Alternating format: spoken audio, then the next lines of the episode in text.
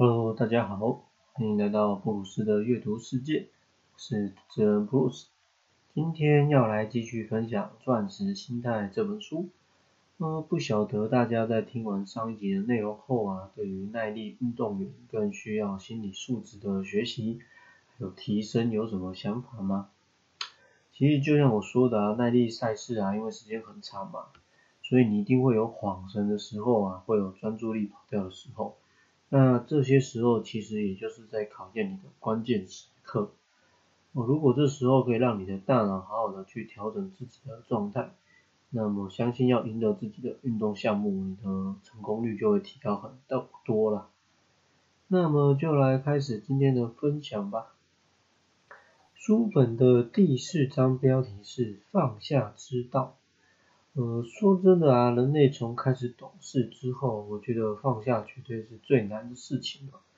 因为我们都会希望自己拥有自己这个想要的嘛，然后追求自己想要的。那这其实没有对错，只是我们越无法好好放下时候，事实上常常还容易失去更多。书本在这边的一个用词是临场失常。那用简单的说法，就是我们说你这个就叫练习型选手，什么意思呢？就是比赛时你通常没有办法好好的拿出你练习的效果，可是你练习的时候就很好，呃，甚至有机会，就是甚至会拿出超越这个过往的成绩。那比赛的时候到底是发生什么事情呢？哦，我其实很喜欢作者提出的这个论点，叫做自我意识过剩。也就是说，其实你在比赛的时候想太多了，你可能会一直过度执着在思考着你的计划执行度啦，或是在意对手的状况，或跟自己的差距等等。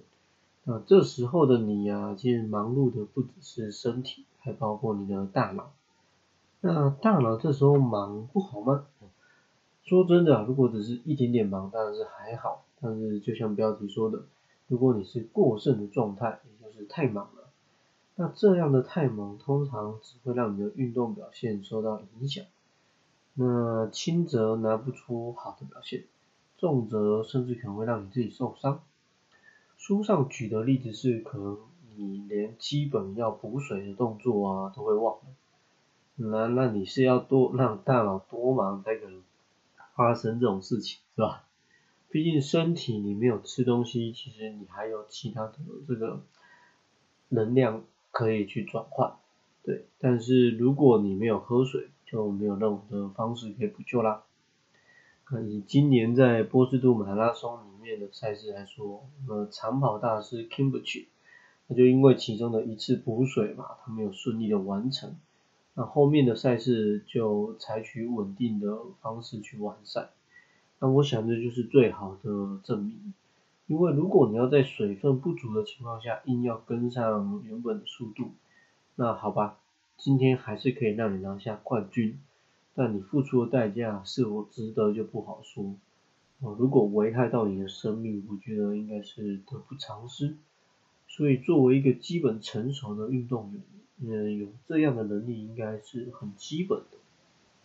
书本的第五章标题是绕路效应。呃，说起来其实跟之前分享过的“假如给我三天光明”有比较大的关系。意思就是说，当你的身体出现缺陷的时候，呃，你也许自己就会这样认为，或者是别人也会这样想，就是你没有办法拿出跟过往一样的好表现。呃，不过事实上有很多的案例告诉我们，大脑是很厉害也很神奇的。我觉得就是这样思考好了。假设你大脑的工作量是固定的。那么今天少了一个部分要处理，例如断了一只脚好了，那么它其实也不会闲置在那边，只要你愿意的好好使用它，那么它就可以继续把原本负责那只脚的工作，嗯，去应用在其他地方。所以这时候其实你的表现不见得会输给原本的自己，或者是那些呃好手好脚的人。呃，事实上要谈绕路啊，大家就会很容易联想到没有意义啊，然后走冤枉路啊，效益很低这样。可是我觉得那都是我们的想象而已。哦，我们认为原本都不行了，那现在考测出是怎样哈？可是也许我们都不知道，其实大脑的可塑性啊，身体神经的可塑性是非常高的。重点在于你是不是可以好好接受放手这件事情，并且在新的情况下继续努力下去。人们总是会对各种状况有着理想的假设嘛，对吧？但事实上，我们常常说的什么天时地利人和，其实从来就没有一个真正标准的答案。嗯，因为光是个体本身的差异性，就可以让答案们有着千变万化。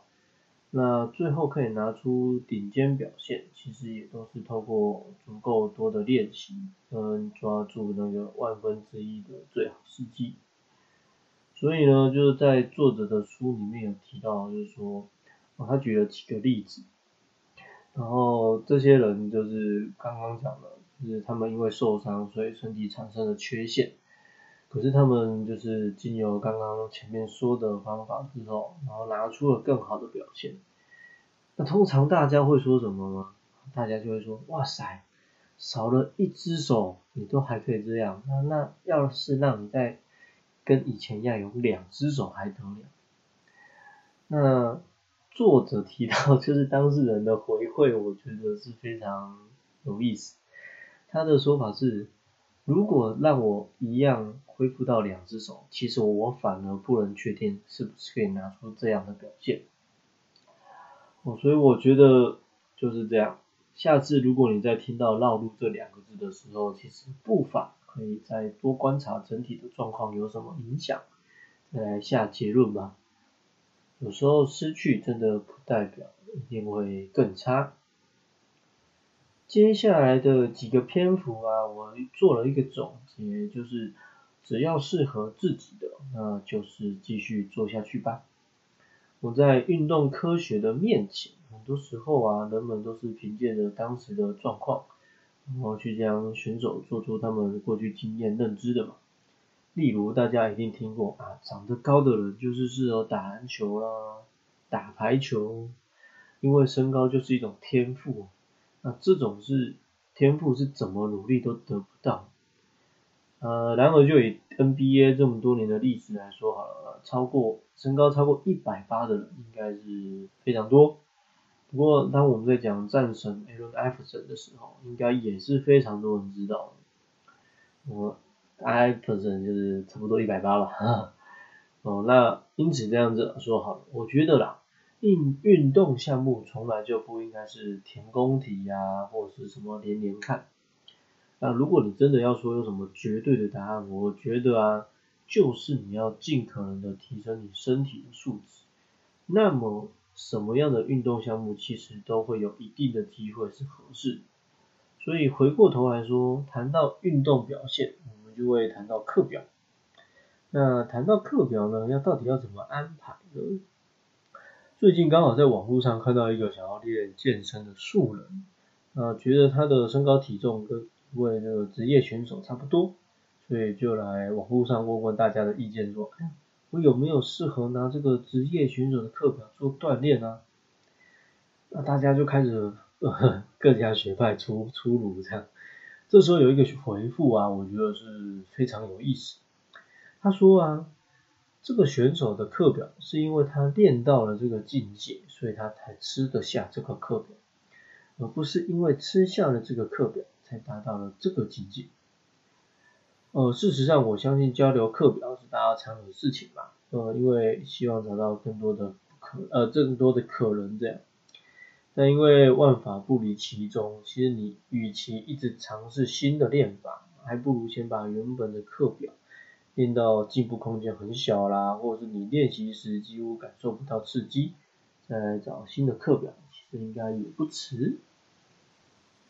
接下来要分享的是书本的第十章，标题是期望反应潜力。那说起来，其实在这个部分我反而没有太多的心得跟高见要跟大家分享。不过是真的特别的强烈建议，可以的话，大家一定要好好的去翻翻这个章节，因为啊，我觉得在阅读的时候，你都可以感受到当事人的心情。这是一个关于环法自行车比赛的故事，呃，说起来，我觉得自行车比赛最有趣的部分就是它除了有一个总冠军以外，其实每天都还有各自不同项目的第一名。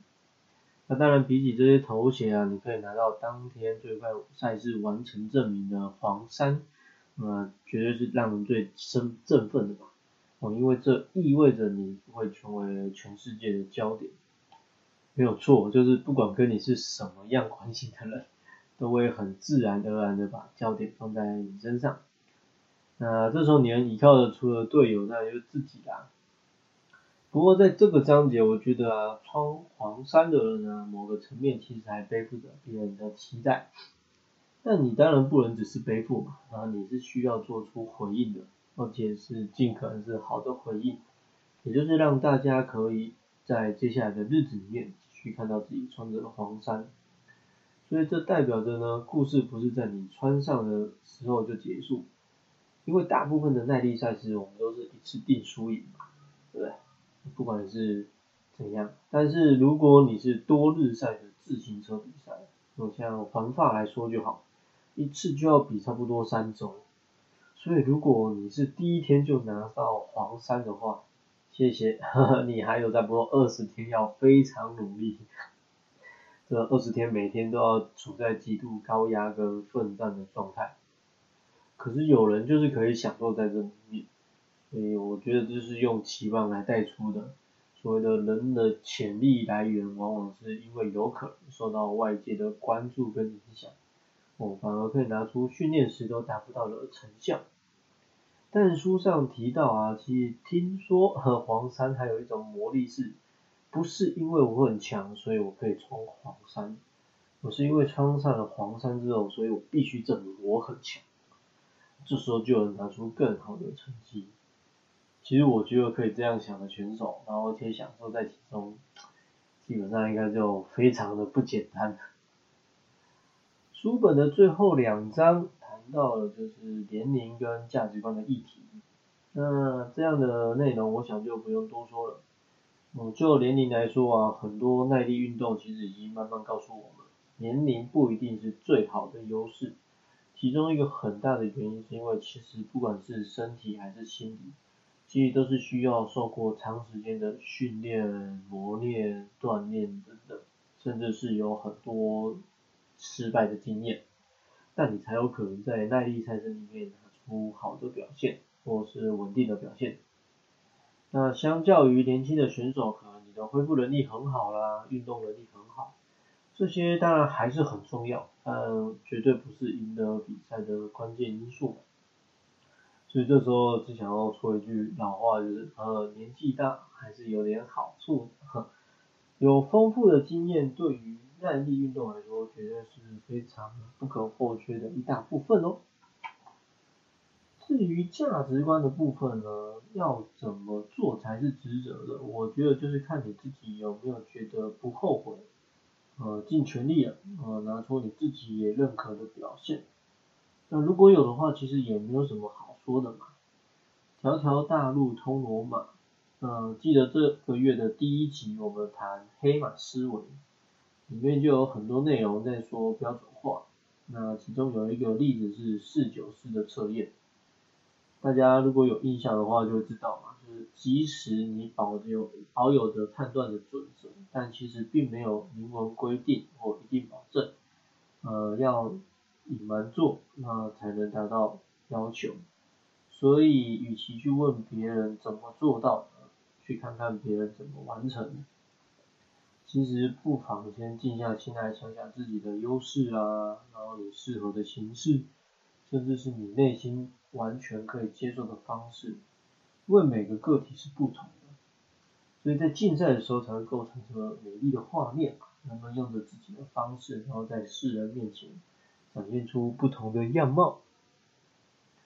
今天的分享就到这边了，书里面的例子啊，都是针对耐力运动的。跟项目做一些问，那说真的，以运动员来说，我几乎没有听过这些选手的名字。不过作为一个也是从事耐力运动员的耐力运动赛事的爱好者，我觉得虽然还蛮受用，也很值得参考学习。所以如果你有兴趣的话，要记得去找书来看。下一集预告，我要分享书是为什么我们总是选到不适任的男性做领导人。呃，说起来，我就是我喜欢这种引发对立的标题跟内容。但看过内容之后，我可以确定作者想表达的，并不是说男生一定不好，然后女生担任领导人才是对的，而是说，光从文化背景来说，社会对于男女的要求标准有落差这件事，我觉得就还蛮有意思的。而且，你很可能。在看完了这本书之后，你会觉得，那到底什么样的领导人才是合适的呢？所以怎么说呢？就是他只是从标题去下了一个从性别出发的这个出发点，但事实上他不是想要跟你谈性别就能解决这件事情，因为实在是有太多的要素构成，其实一个领导人到底合不合适。所以如果有兴趣的话，可以先去预约来看，或是等我来跟你聊聊，或是 Bruce，下次见喽。